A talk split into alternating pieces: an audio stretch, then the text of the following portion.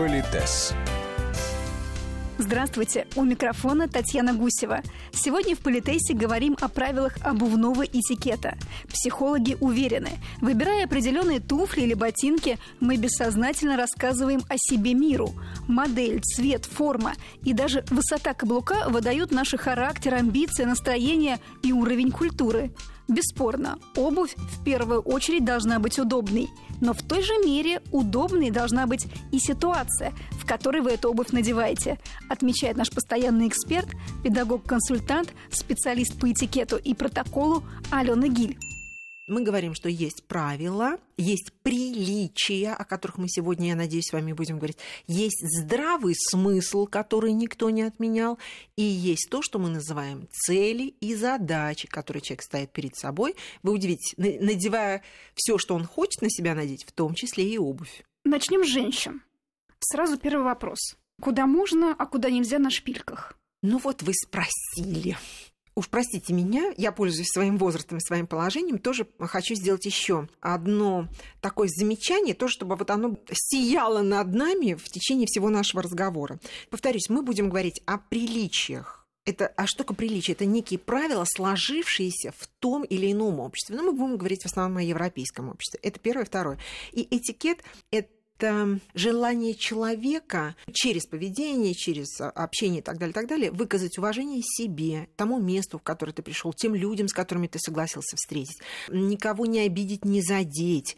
Я сейчас не говорю о слащавости, да, а именно о таком достойном поведении. И быть везде адекватным, а вы помните, адекватность это признак интеллекта и культуры и интеллекта, ну и по возможности приятным в общении. Поэтому вот цели и задачи, которые вы ставите, плюс, например, позволю себе заметить, до 6 часов и после 6 часов во время рабочего дня, да, или после рабочего дня, потому что во время рабочего дня, я напоминаю всем нам, что во время рабочего дня я профессионал, специалист, эксперт. После 6 часов я женщина, возлюбленная, кокетка, там, модница. я не знаю, модница, охотница, экспериментатор. экспериментатор и так далее. Понимаете, это все я. Но в каждой из этих ипостасей мы возьмем пока две, да, то есть вот рабочую ситуацию и нерабочую ситуацию, так разделим, да, грамотная женщина равно, как и грамотный мужчина.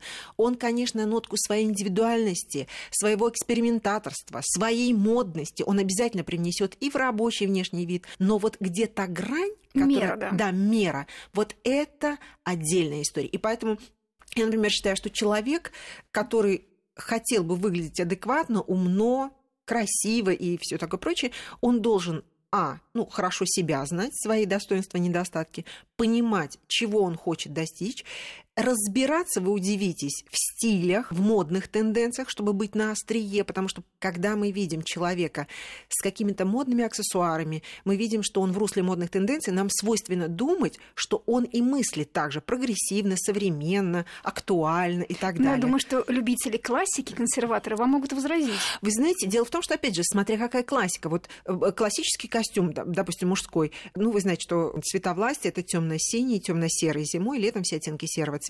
Мы сейчас не будем обсуждать именно с точки зрения имиджмейкеров, с точки зрения каких-то стилистов и так далее. Я говорю как специалист по этикету и очень очень прямолинейно и узко, если позволите, да? Так вот, темно-синий костюм. По цветотипам он может быть и в черный цвет, и в синий, и в голубой, и в какой-то фиолетовый. И это все равно будет темно-синий костюм. А вот была тенденция, помните, какое-то было время назад, такой сине-фиолетовый немножко. Да, он был очень темный, но такой сине-фиолетовый, к нему шел такой бордово-фиолетовый галстук. Ну, потрясающее сочетание.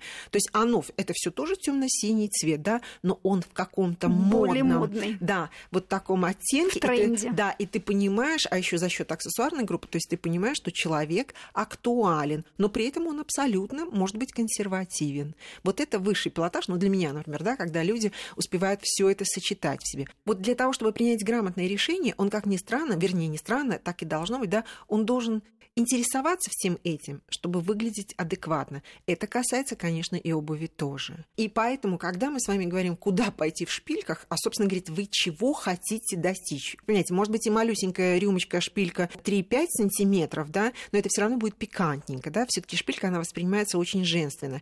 Высокая шпилька – это такой, знаете, вечерний соблазнительный. Совсем высокая шпилька – это шест, подиум и так далее. Вопрос, вы куда идете и какое хотите произвести впечатление? Если вы в бизнесе, Например, вы сотрудник офиса, скажем, вы занимаете очень высокий пост, и у вас очень консервативное направление деятельности, ну, например, юриспруденция, финансы или консалтинг какого-то высокого уровня. Опять-таки, женщина на высоком каблуке, на шпильке, это может быть очень красиво, но это может быть и очень эротично. И если мужчина видит вас в полный рост или видит ваши ноги, то ему могут понравиться ваши ноги. Он скажет, боже, всего. какая красота, какая женщина, подумает он, что тоже прекрасно, но у вас задача, чтобы он подумал о вас как о прекрасной женщине, или чтобы он подумал о вас, какой классный профессионал, именно он сделает все, чтобы я выиграл в этой задаче, которую мы будем решать, и я готов заплатить этому профессионалу огромные деньги.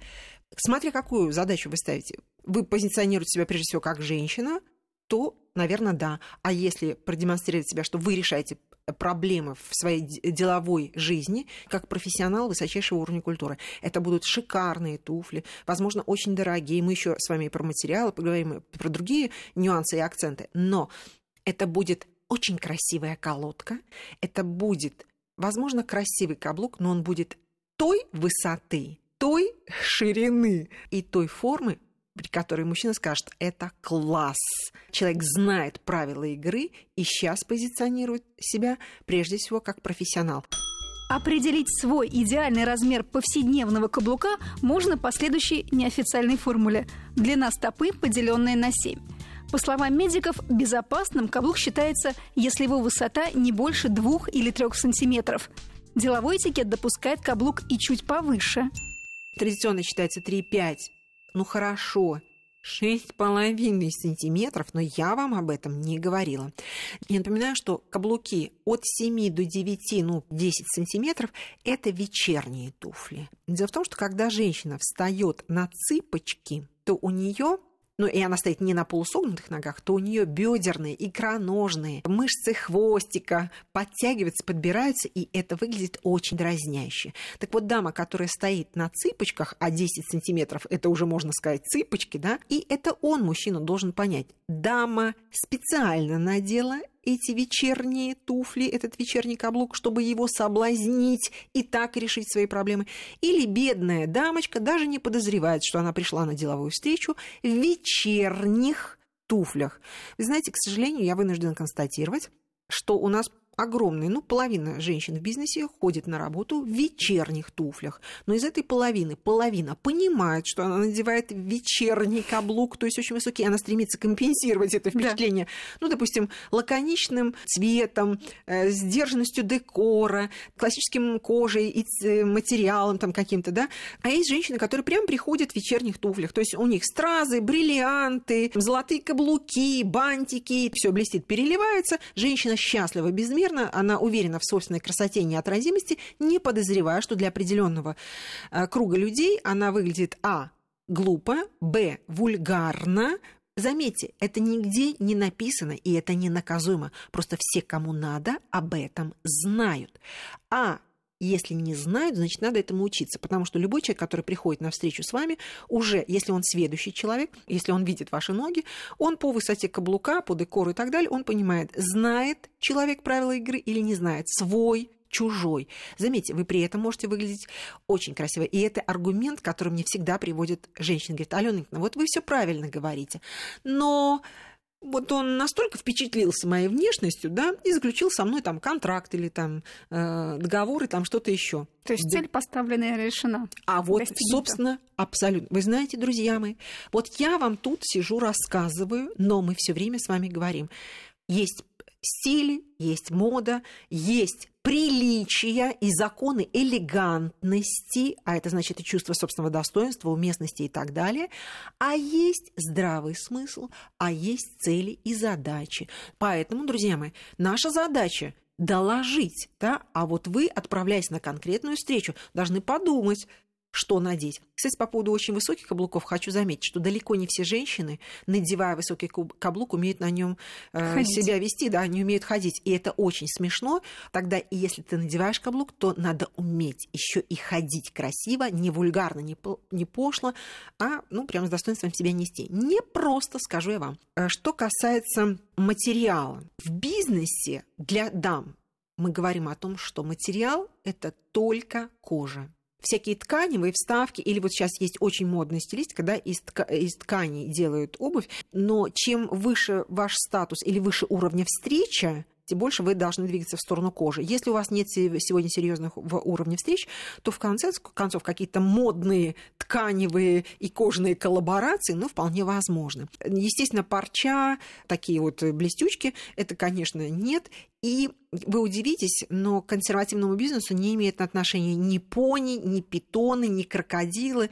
Вот крокодиловые, например, туфли, во-первых, ну, я сейчас не про экологию, а просто про сам факт, они, как ни странно, считаются ближе к casual, к спортивному стилю, чем к классическому. Что касается мужчин, то кожа, кожа, кожа замшевыми, вот замшевые туфли, если для женщин еще может быть, да, да. вот я имею в виду днем в бизнесе и так далее, вечером понятно, то мужчина в замшевых туфлях, если только это пятница или у него очень неконсервативный бизнес. И вы знаете, мне очень нравится эта мысль, высказанная коллегой, очень известным имиджмейкером, что замшевая обувь может быть любого цвета, кроме черного черные замшевые туфли на шнурках, они все равно к классическому костюму не надеваются. И а замша считается материалом для обуви, для загородных прогулок, для отдыха, для неформального э, такого времяпровождения. Что касается кожи питона, ящерицы, там, я не знаю, рыб, птицы, рептилий, такого угодно,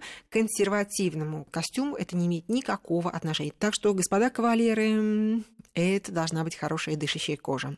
Обувной этикет продолжим изучать в следующие выходные. Политес.